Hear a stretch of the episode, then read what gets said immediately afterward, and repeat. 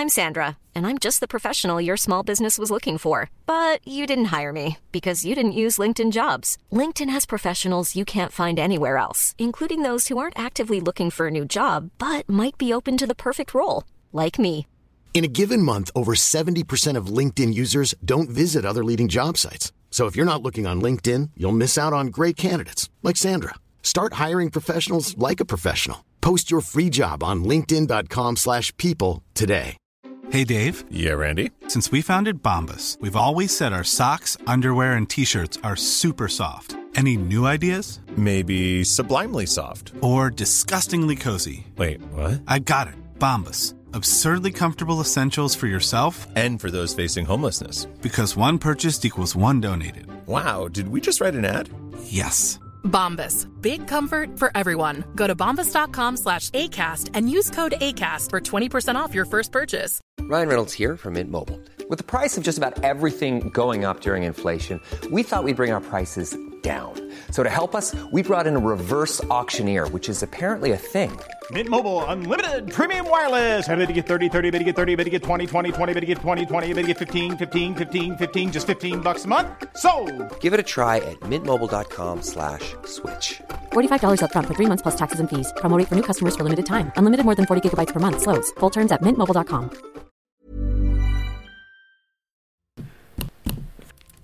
Recording.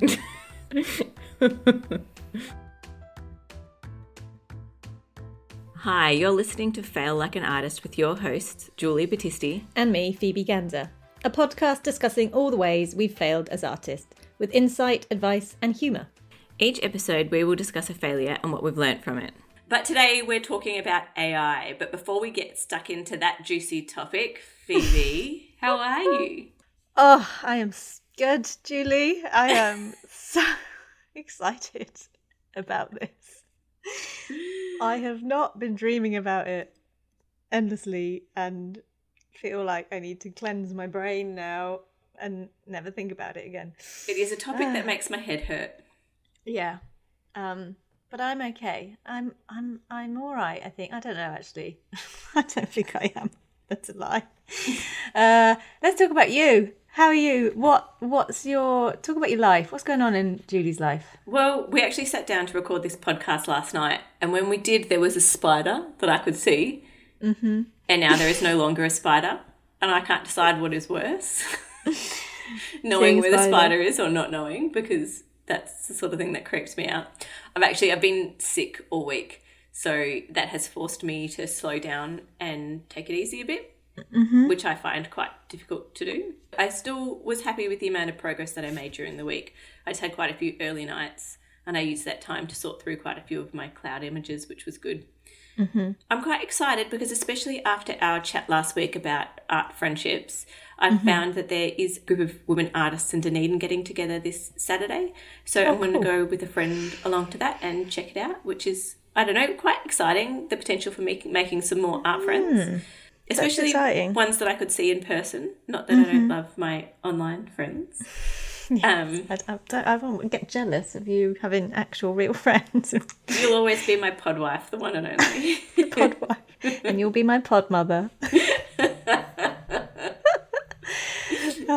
Sometimes I feel like we see this relationship in very different ways. Yeah, I do. I, I offer my messages to Julie. I'm like, okay, mum. All right, Phoebe, we're getting ready now. I'm like, yeah, thanks, sorry, mum. That's that is exciting. I are you going to be doing any sort of art activities, or is it just more of a like drinks and nibbles, or like how did what does one do at one of these meet and greet things? I don't really know. I've never really done one before. I'm hoping it's just a meet and greet because I'm not really up for group activities. No, I think it's just a social meet and greet. So that would be Nice. lovely. Yeah, I don't do very well at those kind of things. I'd have to go with a friend or something. Otherwise, I just get really awkward and end up talking far too much and saying weird things. I am going with a friend, but it's been a long time since I've done anything like that socially, like with people that I don't know. So hmm. I don't know how awkward I'm going to get, but we'll see. yeah, well, report back next Fodder week. for next I can't- week. I can't wait to find out. Yeah, this is it. You were like, I don't really have a life, and I'm like, right, well, go out and get one. we need more things for the podcast. What about you? How's your week been? Oh, life, life wise, um, I've got an eye twitch that won't go away. It's really Does that sum up head your week? pretty much sums up my week. I've got this twitch in my left eye, and it keeps coming back. And I think, I think it might be like stress related or or tiredness. I'm not really sleeping that well. I've still got like insomnia on and off. I don't want to Google it because I don't want to or, or ask ChatGTP like what does eye twitch mean, just in case it comes back with something like terrible. My coping mes- method at the moment is just ignoring it, uh, but it's still there. It's quite distracting. I have found that my sleep is slightly better because I've been going for a run, trying to go for a run three times a week, um, which I hate. Really hate running. I'm not very good at it. I definitely don't think it falls under the category of running. I think I am definitely sort of slow jogging, but I feel like the word jogging was retired in the 90s. No one says it anymore. So I'm bringing it back. yeah, bring it back. I'm bringing back jogging.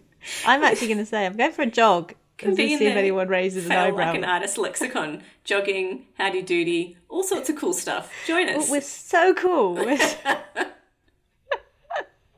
I had never heard the phrase "How do you do" until I met you, and now I think about it all the time. I didn't even know that I used it, but you know, look. Sometimes we don't realise we're that cool until someone reflects Yeah. it back to us. exactly. But yeah, I went for a run. Was it yesterday or the day before? And I had to kind of shuffle the last little bit home because I feel like one of my feet has grown, and I'm I'm just wondering like if your feet can suddenly grow as an adult. Is that a thing? Or You're no? asking the wrong person. Does anyone out there have their feet suddenly grow? Um, DM me. Let me know. I feel like my left foot's slightly bigger than it used to be. Your shoes Um, are the same size? You checked? definitely the same size shoes. No, didn't go and accidentally buy two different size shoes. Um, so I'm going to have to re- retire my new trendy shoes and go back to my sad, like old lady eats shoes that my husband calls Skechers. they're not. They're not. Then they're just not. They look like they're not cool. Can I just say that you wear Crocs, but. I wear Crocs. you're slagging off Skechers. No, I don't wear Crocs out of the house apart from that one time. Uh, Sorry. I promised myself we weren't going to like venture into shoe and sock band. Oh god, But- we're there. Oh, we're back there. Okay, I'm gonna move away from that.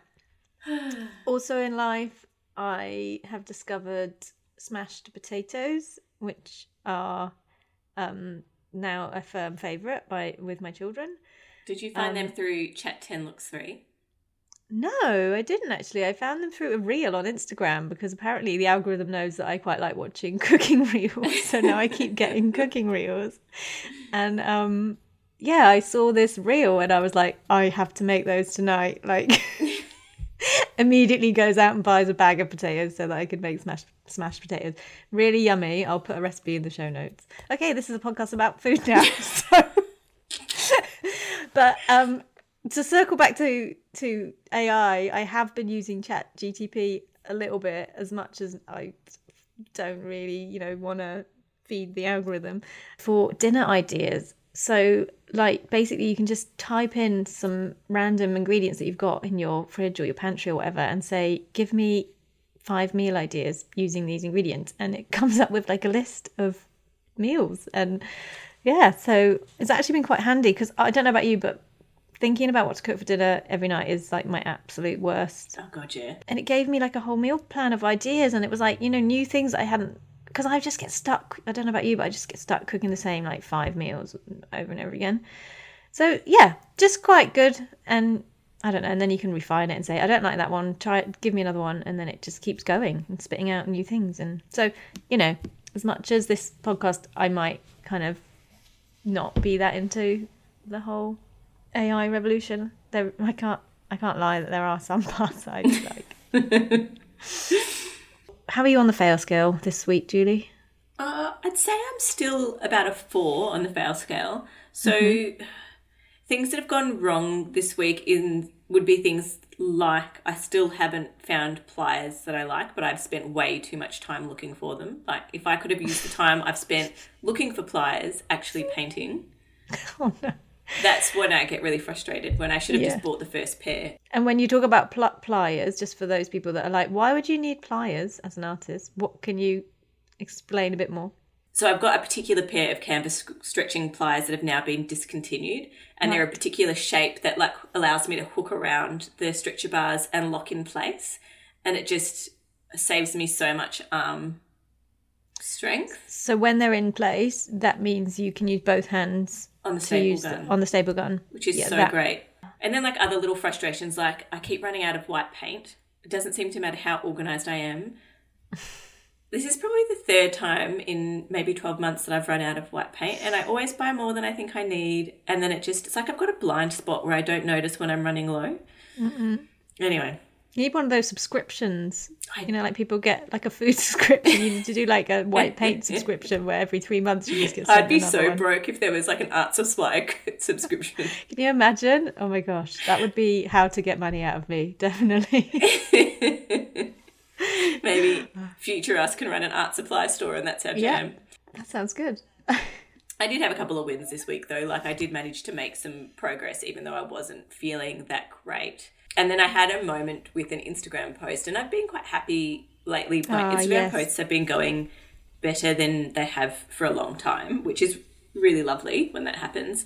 Um, I put up a post of some of my one of my floral paintings, which is still very much in an unfinished state, and lots of people commented on it saying, "Just leave it as it is." did look nice. It does look lovely, but but I could I could imagine because I know in the past that I've had pe- put pictures of work in progress up, and then people go leave it, leave it how it is. That's perfect, and it's a bit of a it's tender. It feels a bit like someone poking a bit of a I don't know, like your funny bone or something.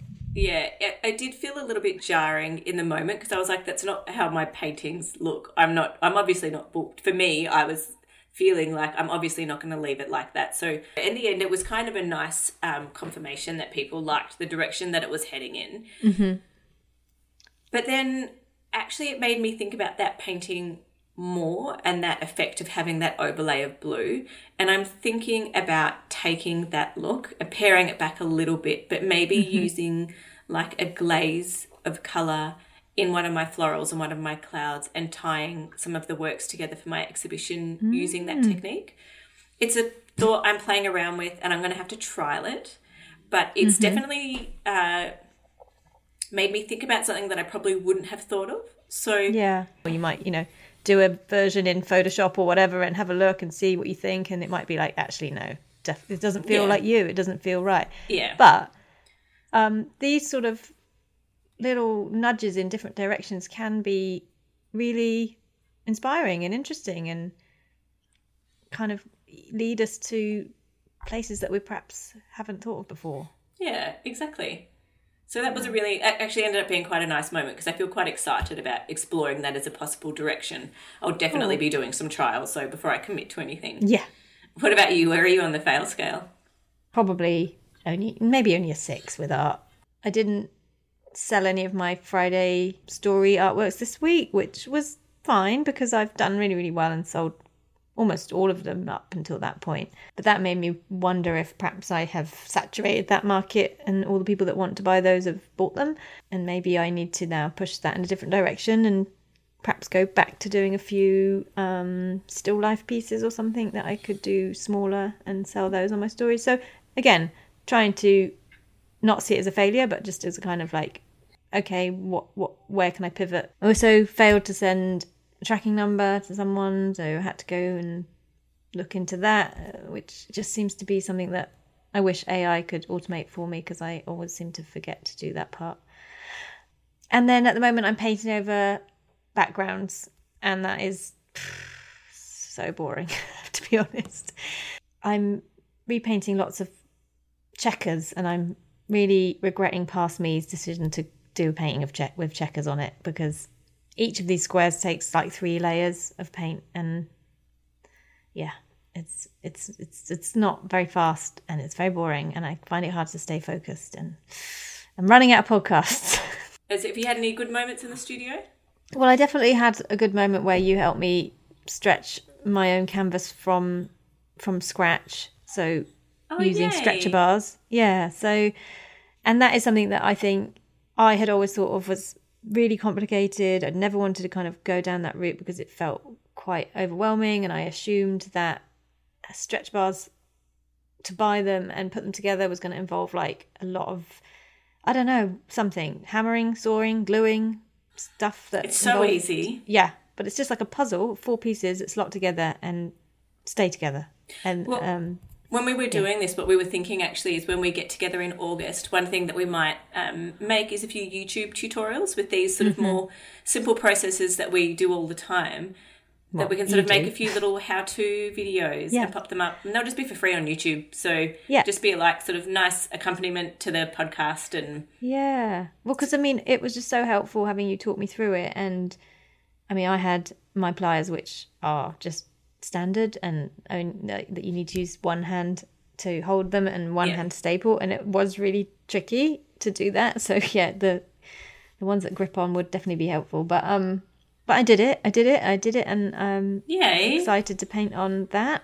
And um, yeah, what was the other th- things? Oh, I've been invited to join a group show in September. Oh, that's and send exciting. a few pieces off to a gallery. Um, so yeah, that'll be that's quite exciting, and um, sounds like a nice.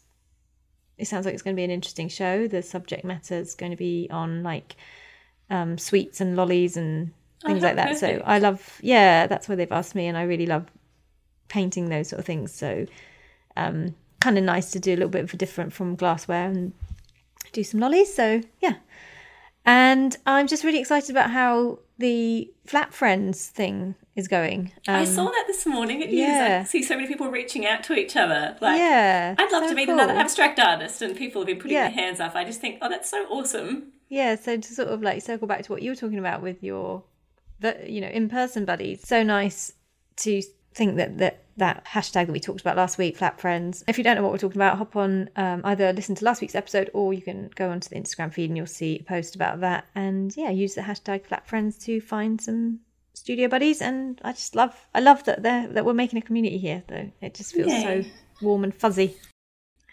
Uh, and believe it or not, we've actually tried to record this twice before, but I think the robots know and they have tried to sabotage. Do you know what's funny? Whenever I've used ChatGPT in the past, in the past, I can't get my words out today. I always use please and thank you. And my husband was like, "You're using, you're being so polite," and I'm like, "Well, if the robots take over one day, well, I stay keep on the thinking, right side." you you know that um those those alarms that you can put on your phone. I keep just thinking about the um the sound. I had it on one of my alarms.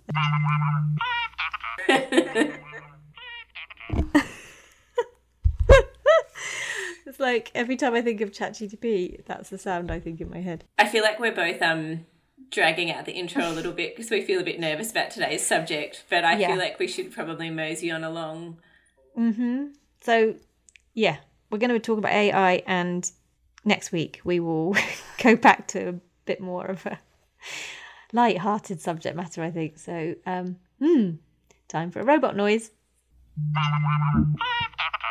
We've put together a bunch of questions that are we got responses through Instagram stories. I think we should probably preface it with just a little caveat. This is such a huge topic, and like me, me and you, we've been kind of researching this for like two weeks ish, if not longer now.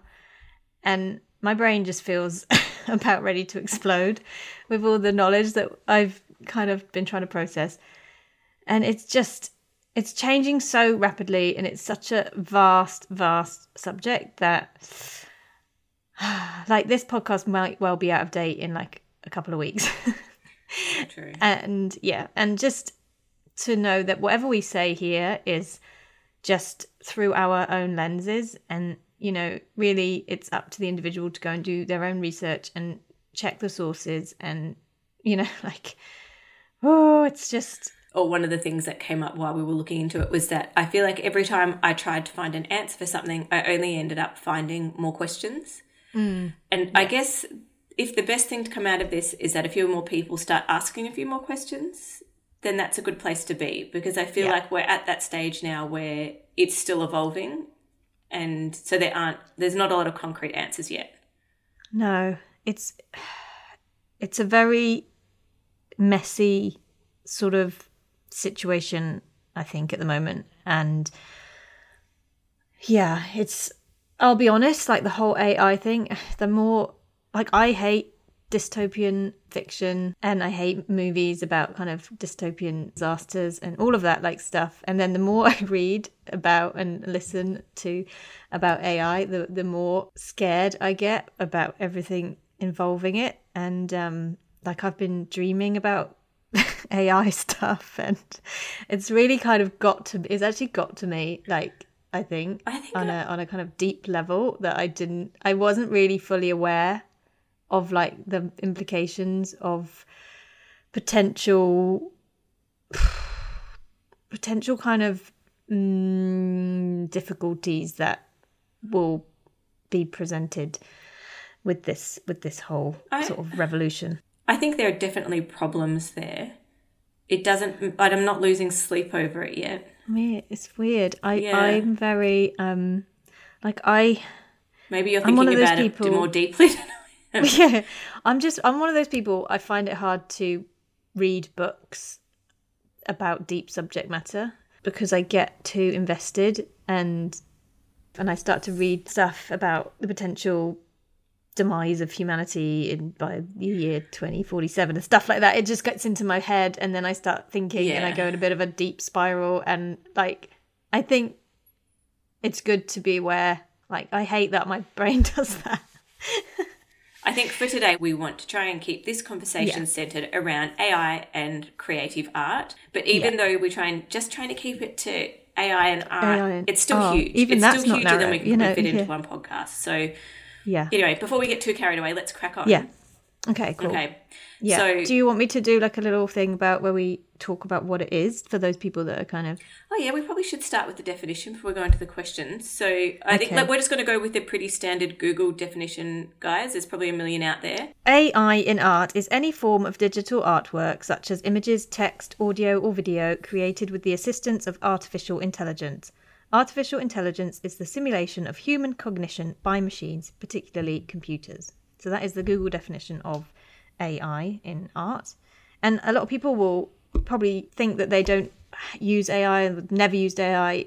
Um, but I think we've got to remember that AI has actually been around and been in use for a long time, and a lot of things that you know use any kind of automation will already have been touched by AI, and it will be something that a lot of people don't even realize that they're using when they're using their phone, when they're using any kind of Predictive text. Anything that's yeah got an element of automation yeah. probably involves AI. There's quite a lot sort of already built into your Adobe Photoshop suite, for example, all Yeah. of that content aware editing that's been around for a while. You know, presets, filters, you know, all of these things. That's basically AI generated. Whilst you might not have gone out and used a AI image generator, that's not to say that you haven't used AI in your life. We'll put in the show notes um, a sort of couple of lists of AI image generators and text generators because they're the two main areas that we'll be sort of talking about today. So if you are sort of interested and you you're hearing us use words like um, Midjourney or DALL-E or ChatGTP or anything like that, and you're confused, then by all means head to the show notes, have a little look at what those are, and then you'll be able to listen and kind of understand what we're talking about without us having to explain it as we go along. All right, so first question Is artists' work being used to feed the AI without their permission, and are they being compensated or credited? So we're starting with one of the biggest and trickiest questions, I think. I think it's the question, really. And it was really something that I hadn't thought too much about, actually, to be honest, until we started researching this. And I think that's what makes this whole conversation quite interesting because I just don't think a lot of people really think beyond the, oh, look, an image that I've made by typing in some stuff. Um, and there is a lot of backstory to Yeah. that. So the answer, I guess, is um, yes, artist work is being used to create these generative programs. And no, at the moment, they are not being compensated or credited. And so, largely being used without permission. So yeah, I I had, did a little bit of research and just into Midjourney, which is one of the big players in the. Um, and when asked the question, "Did you seek consent from living artists or work still under copyright?" the founder, whose name is David Holz, said, "No, there isn't really a way to get 100 million images and know where they're coming from." So he basically just admitted outright that they just went ahead and used, you know, all the images that they could find, and it's called scraping. If you read hear the word scraping, basically it's kind of like trawling the the internet, like as if a giant fishing trawler would trawl the sea, and pick up everything it can find data wise, and then use that in their creation of their program. I can feel myself, even when I think about this question, I get really, I feel defensive just looking at it because I feel like a lot of people's rights have been violated and people that have put heaps of time and money into that those works that are then being ripped off. There are a few sites where you can go and find out um, if your work has been used and cited. So one of them is called Am I Being Tracked? I'll put a link in the show notes and you can go in, see if your work has been used using words or an image that you can search. And you can then submit to those sites to take your work down. So I'll put some links in there. Mm. It's one of the But ways. that you- how how good that is, like how yeah. you know, like, or I feel like that's like, I don't know, it's it's a step in the right direction, but it, how can we know for a fact that it's going to be removed or what, you know, all mm. of this? It's hard because people on one hand, on the pro AI camp, will say it's no different from going to study David Hockney works for your whole life and then painting a painting that's using David Hockney as a influence and influencing your style. You, you can only copyright a, s- a single image. You can't copyright an, a new image created in the style of something else. So there's that kind of angle. But the difference with that is that that's a sort of human interpretation of mm. someone it feels else's very work. different to me. Yeah, well, the thing with the AI scraping of data is that it's literally using those exact same image particles, if you like, Yeah. and putting them into a new image. So it's not kind of going, oh, I'll make this in the style of. Like the way you could explain it would be a chef teaching, you know, teaching a student, writing a recipe down, and then that student going and using a recipe. That's kind of like how an artist would work in the physical realm versus a chef who has a very signature sort of style and creates food using quite specific ingredients and the scraping style of AI information gathering is like the robot has gone into the chef's pantry and literally taken some, you know, like ingredients. See, I see it's more of them taking the final dish and passing it off as their own. Like putting a different garnish on the top, but Yeah, but the thing is that it's not because they have take they've well they've taken the dish but they've broken it down hmm. and they've reconstructed it into several other dishes but that it's physically the actual pieces you know Yeah. data wise that they've used. So yeah they you know say you've made a mm, can't even imagine like a, a dinner a roast dinner. You could teach me how to make that roast dinner and i would go out and buy my own ingredients and i would make the roast dinner using my store bought chicken and potatoes and spices and stuff. But the the way that scraping works is that it physically takes ingredients and rearranges those ingredients in a new artwork if you know what i mean yeah, it's complicated because the legal framework hasn't caught up. The technology has raced ahead, and I feel like mm. they've done it with a few, quite a few big ethical issues in there that they haven't bothered to get clarification around first. yeah And I do feel like, God, there was so much money poured into this thing. Mm. And if someone came along and took a copy of Midjourney, used all of their code to create a new program, they would have huge issues with it.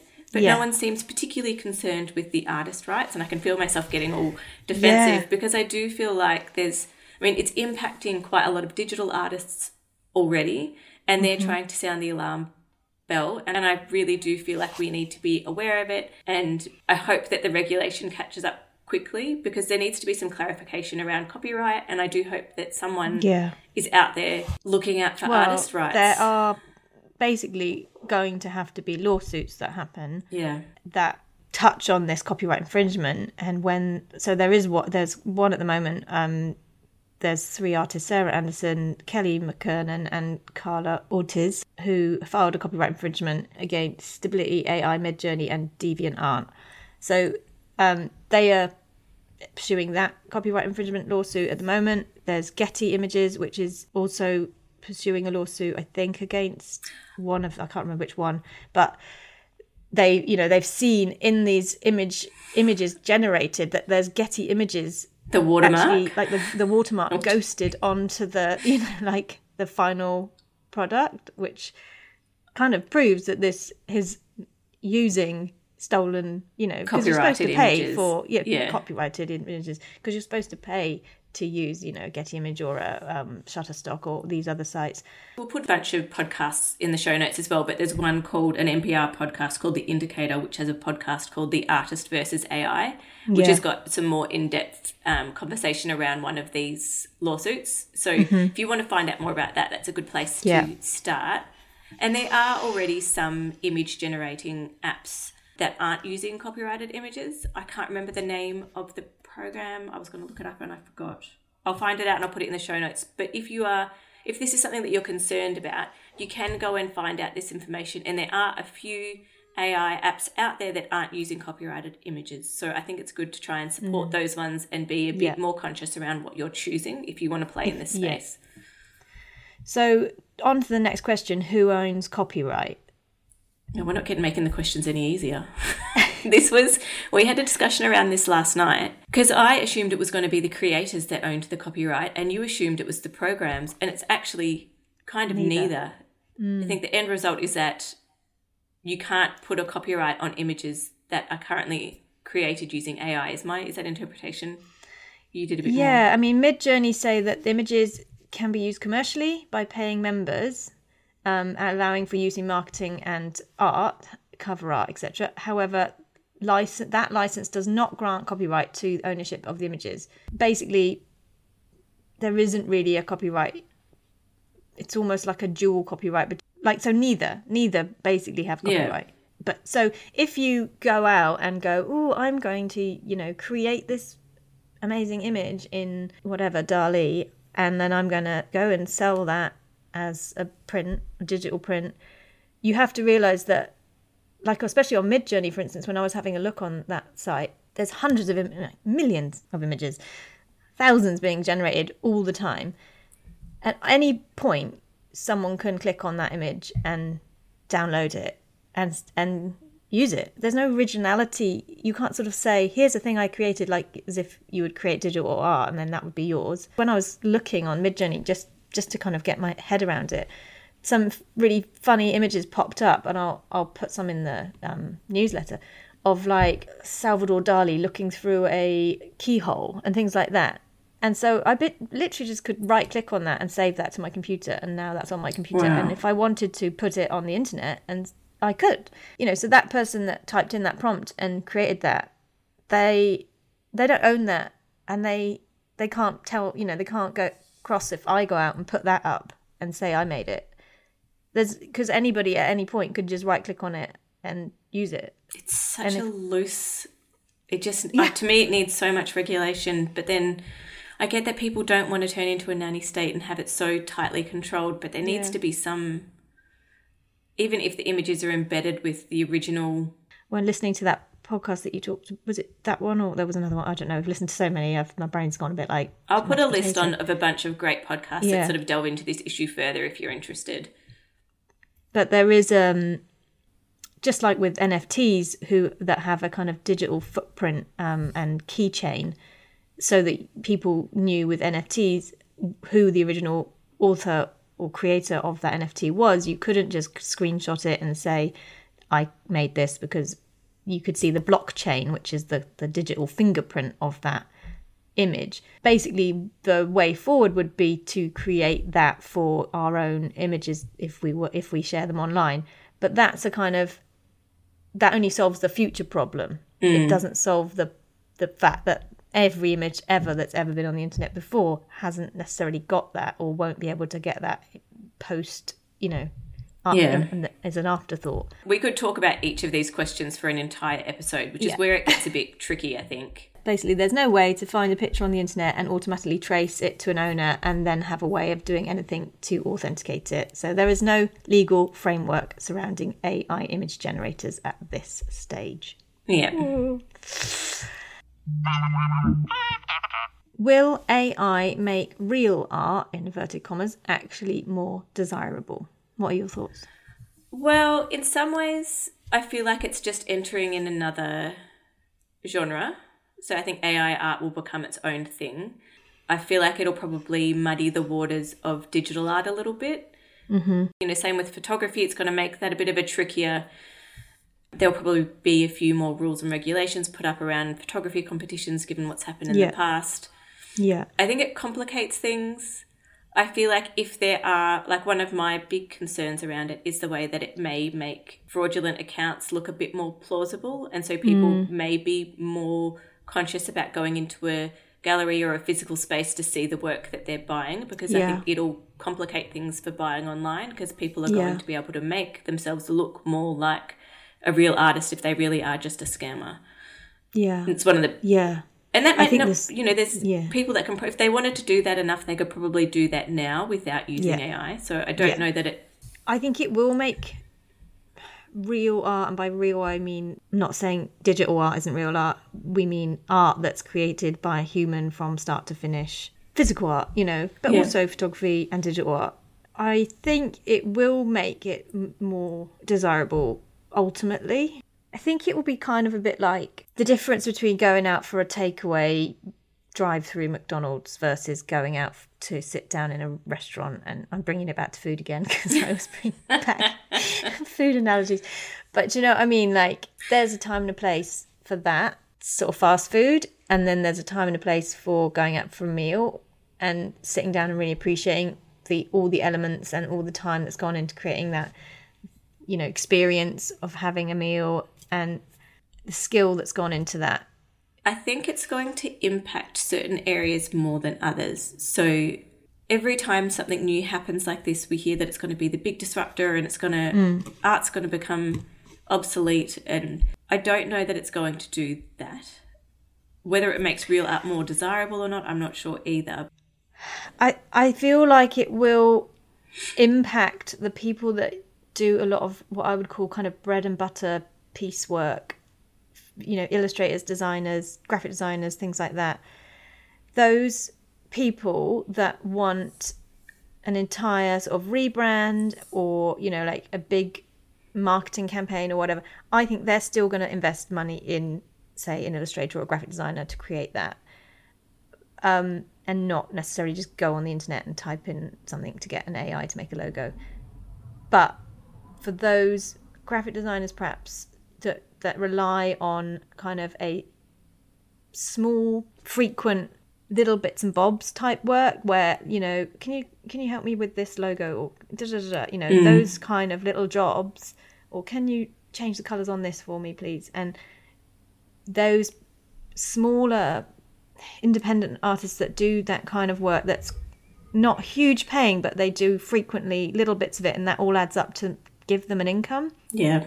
I worry that that is where AI will come in and kind of take over that market. And so that will cut out that kind of middle to low end of kind. You know what I mean? Like I did it for years. I did photography and graphic design to support my art business Mm. because I like my taking a painting can take me months and months to actually sell. Yeah, exactly. In saying that, I do wonder how much because if someone wanted to make their own logo, Canva's been doing that for people already for years. Yeah, but a lot of people don't have the kind of even nous to go and do that. I think this is one thing that we've got to keep in mind. So while I could go into AI and say, give me a logo for the letters JB, Yeah. it could give me quite a lot of options, but it does not mean that any of them would necessarily be good. I mm. think that where you still need to have someone with style and taste curating Yeah. those images with a design background who knows how to put things together, I think to take things to that next level. But I think the people who are in those fields who are going to do well are going to pivot to use AI to help them make their design and branding business better. Yeah. To use it to help with idea generation and refinement and but that's not saying I still do think that a lot of people are going to lose their jobs and it's going to be catastrophic to a lot of industries, but it is also going to give some people some options. And I think because for me, like yes, I could go in and do all that stuff, but I don't have the time and I don't want to be thinking about it. I'd rather have someone who's specialized in that area do those things Yeah. for me. But we, I think, as artists, see the value in using a real human. And what I worry is that hmm. there are a lot of people out there who come from a different, completely different background. You know, like not an art background. They come from a product background or a whatever they, whatever their industry is, who need design work done, Yeah. and they potentially are the people that go down the what's the fastest, cheapest route, Yeah.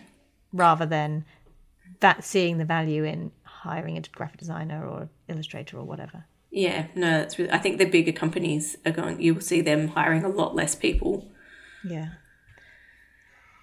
Okay. whew, next question. Okay, so, so so is it like a version of face filter where we all lose our unique voices if we're not careful?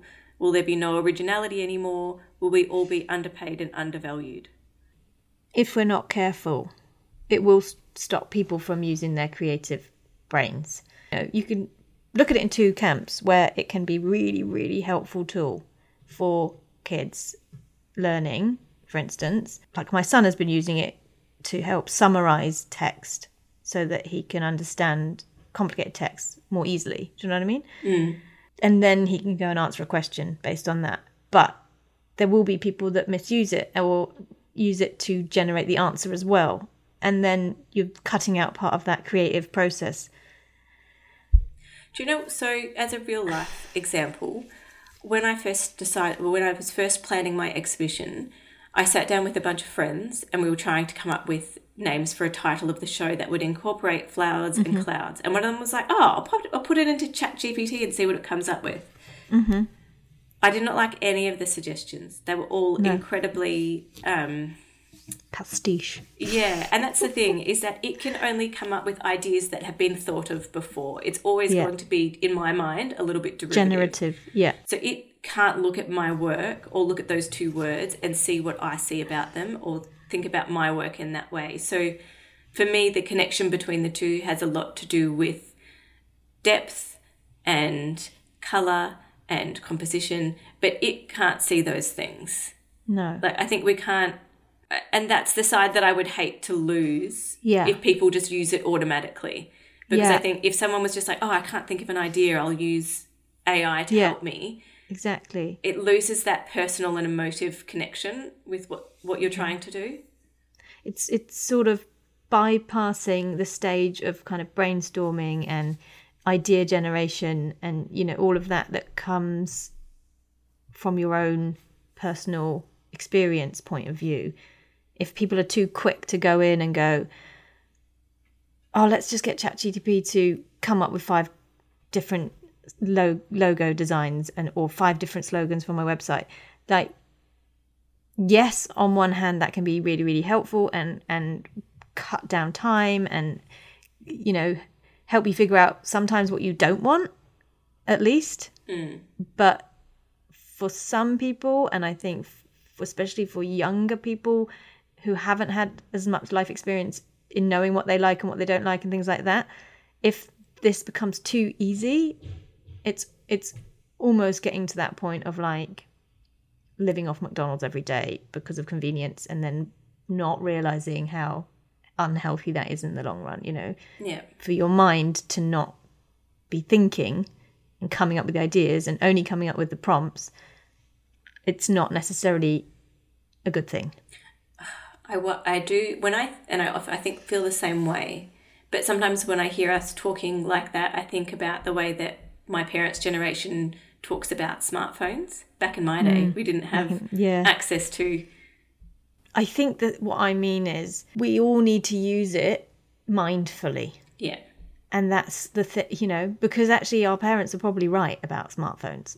it's interesting now that there's that such big movement away from them that I see more and more Yeah. people talking about how trying to not You know. use their phones as much or not be as connected. In one of their podcast episodes that I listened to, they were talking about how there are lots of good and lots of lots of positives and lots of negatives, but just because there are uh, just as many positives as negatives doesn't mean it doesn't take into account the gravity of some of them.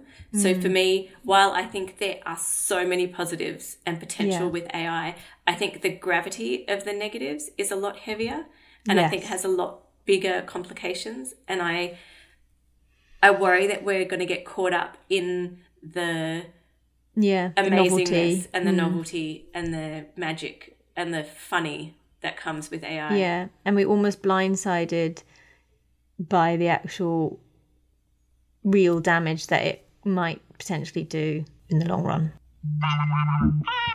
What about non creative people being able to instantly get AI to generate work that they can then put their name on and sell via Redbubble, etc.? and this is what I think we were talking about earlier when we talked Yeah. about it'll muddy the water of digital art and that space when and just because people can use AI to generate work, it does not mean it's going to be good work. I just think there's Mm. going to be more stuff out there, Yeah. which is not, I don't think it's a good thing. I think that No. having a smaller curated set of good quality work is always going to be better than just lots. hopefully will make a sort of full circle move back to people going, oh, you know what? I don't want something so like watered down and readily available and like Mm. 10 a penny. And I actually want something that, you know, comes from an art, you know, an artist as, or a graphic designer or a digital illustrator has on their own unique website and they've got t-shirts with an image on but they've actually only produced 50 of them so they're Yeah. actually quite unique and yes they're high higher price point but you know i'm actually going to buy a piece of something that there's not many of and Yeah. you know it maybe maybe that will happen yeah, hopefully, like you've just said, it'll change that movement back to more of a quality over quantity and have people move to a more artisan, bespoke product that has had a hand touch it. Will become more valuable and more sought after. He's hoping. Yeah, I mean that really is all you can hope. A worry, it is a worry. Like my husband typed in in one of them, I can't remember what it was, Bing image creator or something. Create an image of a glass with a lemon in the slice, a lemon slice in the style of Phoebe Gander art, and then showed me a picture of like, and it was pretty similar to my style. Like it wasn't like you could tell it wasn't me, but if that was Midjourney or somewhere where them it's much more sort of sophisticated. Midjourney's are more kind of invested into image creation. It's much more sort of um detailed and the quality just generally you can sort of see is a lot better. They they Mm. they can create hands realistically now, for instance, on Midjourney, which is something that a lot of the free sites are still struggling with. Then I was thinking, gosh, that's a worry from you know because somebody could do that. I hope they don't, but somebody could do that and then go out there and say, "Oh, here's my prints," and make a whole Yeah. website and sell prints, and you know, oh, it just yeah, like- that's one of the big worries for me as well because I obviously have not deliberately not done prints in my business, but there would be no one stopping someone to create images that look like my work and sell Yeah. them as prints, and it would be and, very and they wouldn't necessarily put our names on it. This is what they mean. They could, they But could even if they say, did, it's a Joe Bloggs. Yeah, it would be a big legal cost for either of us to fight that. Exactly. And for any small artist out there, made it so Yeah. easy for the scammers and so hard for artists, or not even that people doing that are scammers, because that's the thing is that technically they're not Yeah. breaching copyright at the moment. no, no. but to me, not. is. To me, that Yeah. would be devastating. Yeah, it would be. It would be for me. If someone sent me a link to a website, you know, and it And was like is- oh. Jane Smith art, and on Jane Smith art's page was painting up, you know, digital picture after picture of of glasses with with slices of fruit or tea cups, whatever, and none of them were ones that I'd actually painted, but th- this, you know, everything there, all the ingredients were there, if you like. Come back to ingredients, sorry. Um, You're hungry. I can't get. I just need to eat. I had a very boring breakfast. Um, there's nothing stopping them, and it's mm. so great. And and they haven't copied me in in you know inverted commas, but they also haven't even gone out and created those in Procreate or you know painted them or anything like that. They've just typed in a few words and pressed enter, and then they could go on a uh, image creating site which provi- can provide high resolution large files, download those, put them on their website, print them onto paper, sell them. And they've got a business model. It's such a worry. Like, I'd, if I'd be, I don't know. I keep thinking about this because I know that Meta is planning on making one, and I just feel like that would mean Hmm. Well, that then- all of our yeah. Instagram images are caught up, and it'll make it so easy for people to generate images. I mean, that- they're li- they're literally pumping billions of dollars into the Meta one. Yeah. And in oh. but they're not asking like all of the others, it's not an opt-in scenario. So You've already opted in by signing up to Facebook and Instagram, yeah. like technically, and because they're not taking the actual image and repurposing it pixel by pixel exactly the same. They believe, you know, ethically, they've done enough by just taking the data. In my mind, uh, the last few weeks, all I've thought of is I need to take all the images off my Instagram, and then I was like, oh, but then they're all over my website as well, and my gallery's website. And it doesn't matter because they've already been there. yeah, I know. You can't even if you delete them, it doesn't matter. It's still Do you know who I who's feeling smug right now? You know how we all know at least one artist who is like, oh, I'm not going on Instagram. I'm not doing that. I'm not putting my information out there, and we've all gone, oh yeah, yeah. Instagram's No, fantastic. It worries me. It, but then, you know, personally, I couldn't have got the career that I've got without Instagram. I where know. you know where I live, there's no way. I, I'm biting the hand that feeds me. Mm.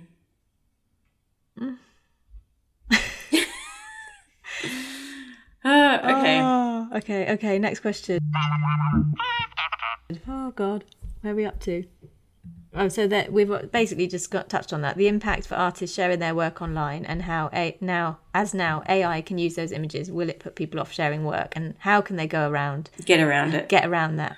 So this kind of brings me on to that thing that you shared with me, the Glaze project. It's a project created at the moment by some um, academic research group of PhD students, and they have basically um, decided to create this. So it's, I think, a more of a digital watermark rather than a. Um, it changes the pixels on a very minute scale, unrecognizable to the human eye, but to a AI, it sort of confuses it enough that it can't. um, Recreate those. Yeah, it can't, it can't scrape the image. Also, adding a normal watermark apparently can help. So, adding a digital watermark or a physical watermark. Using low resolution images is another suggestion, but to me, that sounds like a bit of a. If you're bothering to use Instagram, then using poor quality images seems. Yeah. I don't. uh, That sort of seems counterintuitive. Counterintuitive to me. But maybe a web only size. You know, you can get like um, Yeah. can kind of compress your image down to kind of a web image. I mean, it's all a lot of extra work that we're going to have to do, isn't it? Yeah. I just really don't want to do. Exactly. I um, think it's making it a lot more complicated for the artists. Yeah, it's it's great. putting the onus on an artist rather than the onus on the companies that have created these programs. At the moment, I feel like a lot of the options are asking people to, I mean, they're focusing on an opt out option for artists, but I think it should require the big companies to get an opt in. Like, I don't think you should be automatically included. No, it's very ethically, I feel, immoral for these hugely powerful, rich companies to sort of just say, okay, we've we've included you, and now we're going to possibly come up with a way, after a load of lawsuits, that you could opt out in the future. And I that's mean, if that's you find your images on. Yeah. You know, I don't have time to go and look at five or six different image generator sites to see if I've been used oh, in their and there's data there's 12 probably now. Oh, it's just exhausting to think about. So one It's of the a- things that I kept hearing that made me worry about this is that there are some quite notable people that have already been excluded from the data set. These data sets have been put together by humans. So they're an algorithm that has been created and they can exclude people, Yeah. but they've yeah. chosen not to from vast majority of people. But if it's just the rich and the powerful that can opt that have the money yeah, and the yeah. time to fight things and it Exactly. it makes it a very questionable system. And one of the points that got brought up by when I was listening to another podcast called Not a Real Artist, one of the points that worried, one of the things that worried those two women was that, Which two women? The women that were doing the podcast. yeah, the women that Okay. on the podcast, was that they what the data set is made up of, that's going to what it's going to continue to reproduce. So it's going to keep reinforcing stereotypes and prejudices and Oh my gosh, yeah. There's, I mean, that's a whole other podcast in itself. Like the, Yeah. But I mean, there of- are a lot of ethical issues that just have not been taken into Yeah. account when they were creating this stuff. Exactly.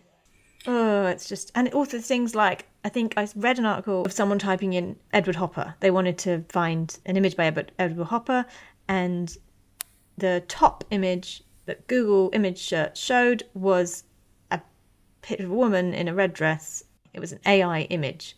Google's search database hadn't been able to distinguish that this wasn't an original Edward Hopper, that this was just an AI image in the style of Edward Hopper, but it was number one on the Google image search. Imagine how So to the infuriating un- that would be Yeah. if someone went to search for your art and instead they came to an AI image of art that had been made using your art but that you were getting no credit for and that directed them away from your webpage and art information. and not just that but that say you're a student and you're doing an essay and you didn't check the source you know you might right click on that image download that put that in your you know your whatever and here's one of edward hopper's pictures you know and it's like this is just now this is at the very beginning and it's like mm. the more images that get generated in the style of these people the, the more the internet's going to be filled with this stuff and how it's going to get to the point where you're not going to be able to see the wood for the trees.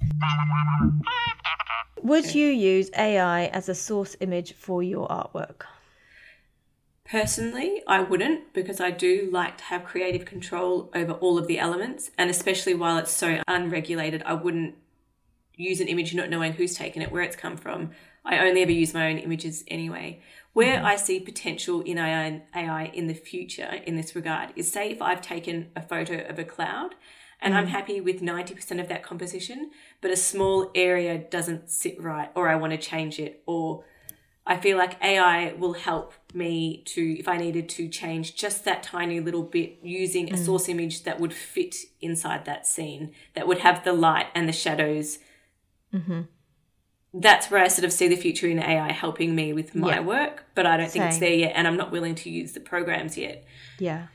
I would want it to be, yeah, personally, at the beginning, before I did all this research, I would have said yes. Oh, great. I can, you know, potentially type in something and create interiors or like sort of references that are beyond what I could set up in my own studio or home. Um, you know, with the really sophisticated, like not the cheap free ones. I was thinking, oh, I'd I'd be willing to pay good money for like the because some of the really realistic ones where they do kind interior of- mock-ups and stuff. yeah, not just the interiors, but even like, um, oh, like some.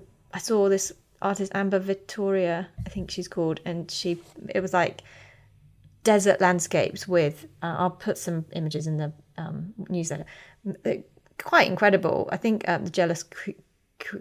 Jealous, Jealous Curator? yeah, had shared some, um, Oh, so I'll put that into incredible images of like um sort of almost like balloons piled up on top of each other, like see-through orbs, and st- you know, very contrasting images in a kind of very stark landscape. You know, they couldn't exist together, but they did in this AI-generated image, and it's something that you know, digital artists could have in the past created, but it would have taken them, you know, a week to hmm. create this single image.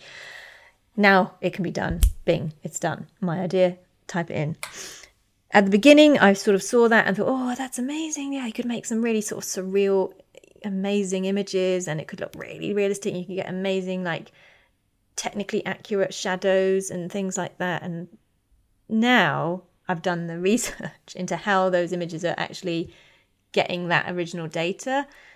And that's what doesn't sit comfortably with me. Mm. And so, like you, if I were to use AI, I'd want to use it, you know, within a program where I could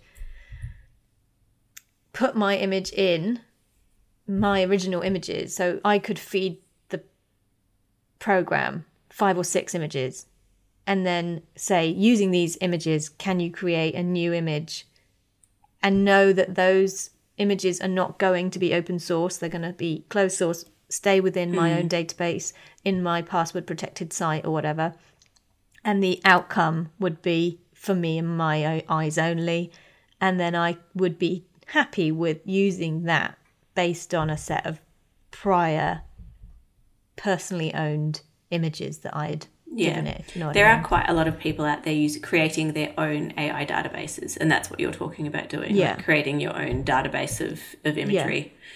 It'll ha- it'll happen. At the moment, Yeah. everyone the the excitement is around those. I can see potential for it in the future, but to me Yeah. personally, I want to see a bit more regulation before I'm willing to play around with it. And you've got to remember that as well, whenever anyone is using any of these sites, any of these image generators or text generators, you're basically kind of teaching it.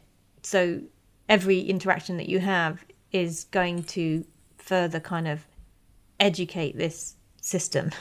So, you know, it's a it's a two-way street, you know, like if you're going to use it, you've got to realize that you're also informing it as well. So that again kind of makes me feel "Oh, not sure if I want to be a part of it, you know? You could probably help yourself streamline a lot of things and create source images. There is scope for people, and there are ways that designers, illustrators, artists can use it to shortcut a lot of stuff. I mean, to be fair, I do see value in the to text ones a lot more, I think, at the moment, the chat GTP side of things. I I can definitely see that, you know, it will help lots of people, especially people who have like dyslexia or learning difficulties or speak um, English as a second language or whatever as a second language. You know, it could be a really, really useful tool. I- Like I think there are good things that come out of it, but how they've gotten there. The one thing that I only saw brought up once, I think, was the the environmental impact. Yes. which I does worry me. Like people have started jumping up and down about it with NFTs, and if anything, AI uses more than NFTs. So there's a lot more computing power and needed to make it all run and work. The data sets used to train AI are increasingly large and take an enormous amount of energy to run. The MIT Technology Review reported that training just one AI model can emit more than 626,000 pounds of carbon dioxide equivalent, which, which is nearly five times the lifetime emission of an average American car. I know, I hate to be all doom and gloom about it, but these are things that I think we need to think about. You're going to use it, you should be aware of the full Yeah. scope of Yeah. of positives and negatives, not Yeah. just the positives. And I'm sorry if you're listening and you're a really big fan of AI and I and I want to just sort of like say there's no shame or judgment on other people that are using it. This is just me and my personal kind of view and it's everybody has a right to kind of do whatever they want and just Oh, you know, absolutely. just educate yourself basically if, if you're going to use it that's all my suggestion would be at the end of the day, we're using phones and computers and podcasting, and Yeah. we're making we've got our own environmental footprint. We're not saying Exactly. can't. There's no perfect solution to any of it. I just No. think it is part of the conversation. It is not a black and white issue. It's it's definitely this is one of those grey areas. Just because we're running short on time, I think we might have to wrap it up today.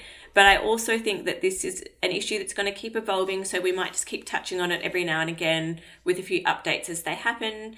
Um, hopefully, we'll have some interesting conversations on this on Instagram with, Yeah. with everyone as they, I guess, learn and use it as well. I'm sure that there are a lot of people already using AI who love it. I'm sure there are some people that are going to be staunchly against it. It's Yeah. just the nature of things. But I think if we can get people starting to talk together about those things and maybe Yeah. learning some of the other side. It's probably Yeah. a healthy way to have a conversation as opposed to just two people. I don't want to be in any particular camp of, you know, pro or against. I feel just at the moment overwhelmed and that I'm just sort of sitting in the middle going, oh, I'm not really sure about all of it. And Yeah. That's kind of, you know, that's why we just need to keep talking and Yeah. Look, I'm not using it. I'm not using those programs at the moment, but I'm not saying that in the future I won't. I I do. I think it's it's an evolving issue. Mm-hmm. All right. Well, Okay. Shall we start off just by saying a few Ko-fi thank yous? So or coffee thank yous. We still don't know how to say that. I'm just going to call it Ko-Fi because, do you know what? I like that's how it's spelled. So, a quick thank you to Sarah, Wendy, Michelle, Melanie, Abby, Joanna, Patricia, Teresa, Caroline, and Claire. Your coffees have been amazing. Thank you so much. They are um, helping us put together a few ideas for when we catch up in person. Yeah. Um, We are- really appreciate it. yeah, really, we're really hoping to make some stuff uh, for you guys while we are together as well. So we'll, Yeah. um, Give back. yeah. Shall we do some artist shout outs? Yes.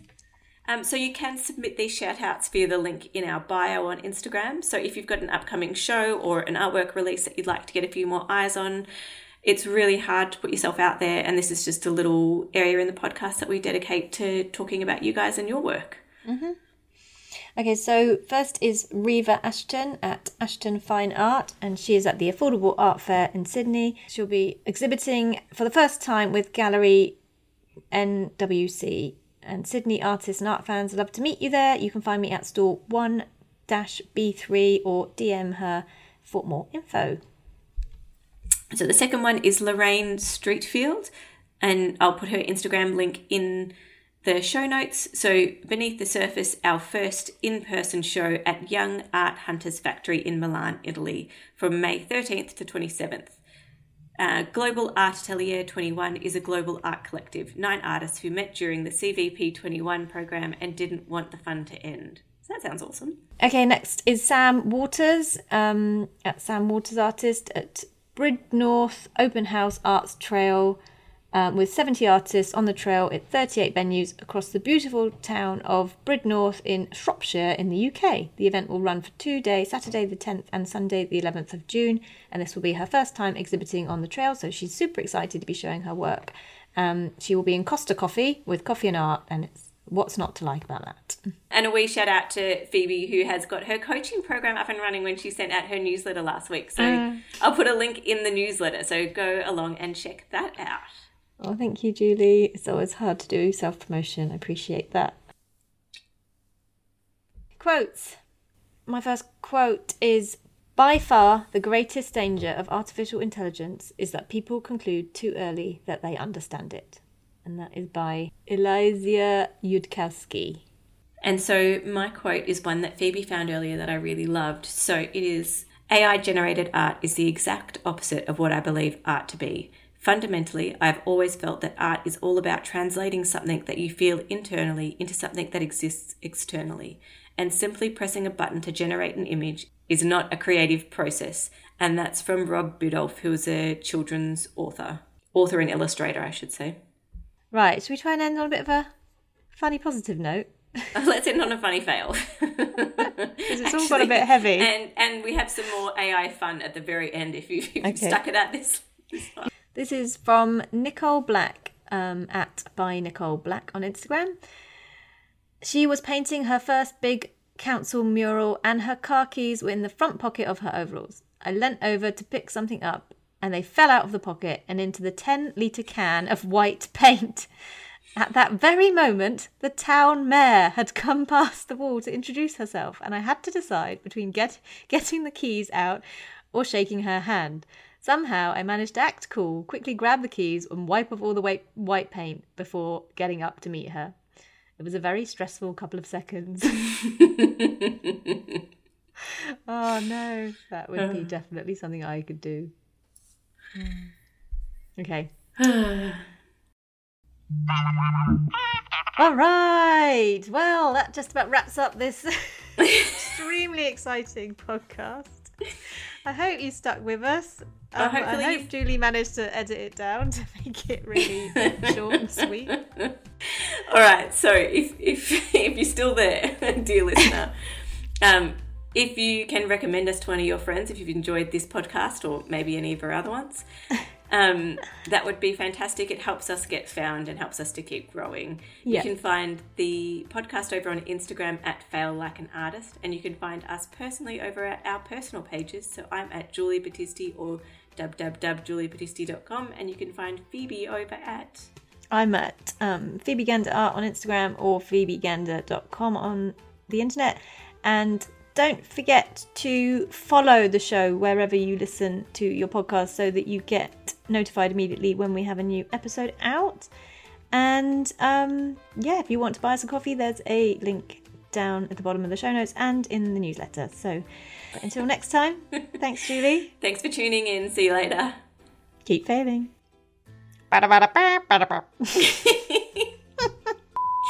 So Phoebe got ChatGTP to write "Fail Like an Artist" uh, rap, and she's going to perform it now a cappella.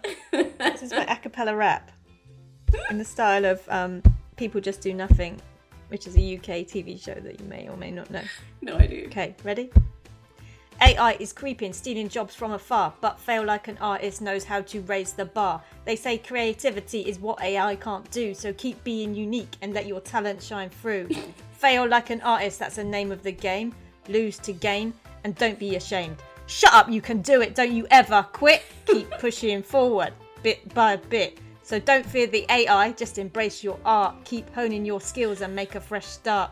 Fail like an artist has got your back with their catchphrase so bold no AI can hold a tack.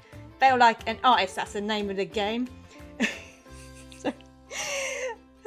Lose to gain and don't be ashamed. Shut up, you can do it, don't you ever quit. Keep pushing, pushing forward, bit by bit. I love that. Shut up! You can do it. It's the chorus line. It got, it was a lot longer, but I just cut out the rest. There was like seven verses. Oh Jesus! I know. It, I was like, okay, you can stop now. This is a very long mm. rap.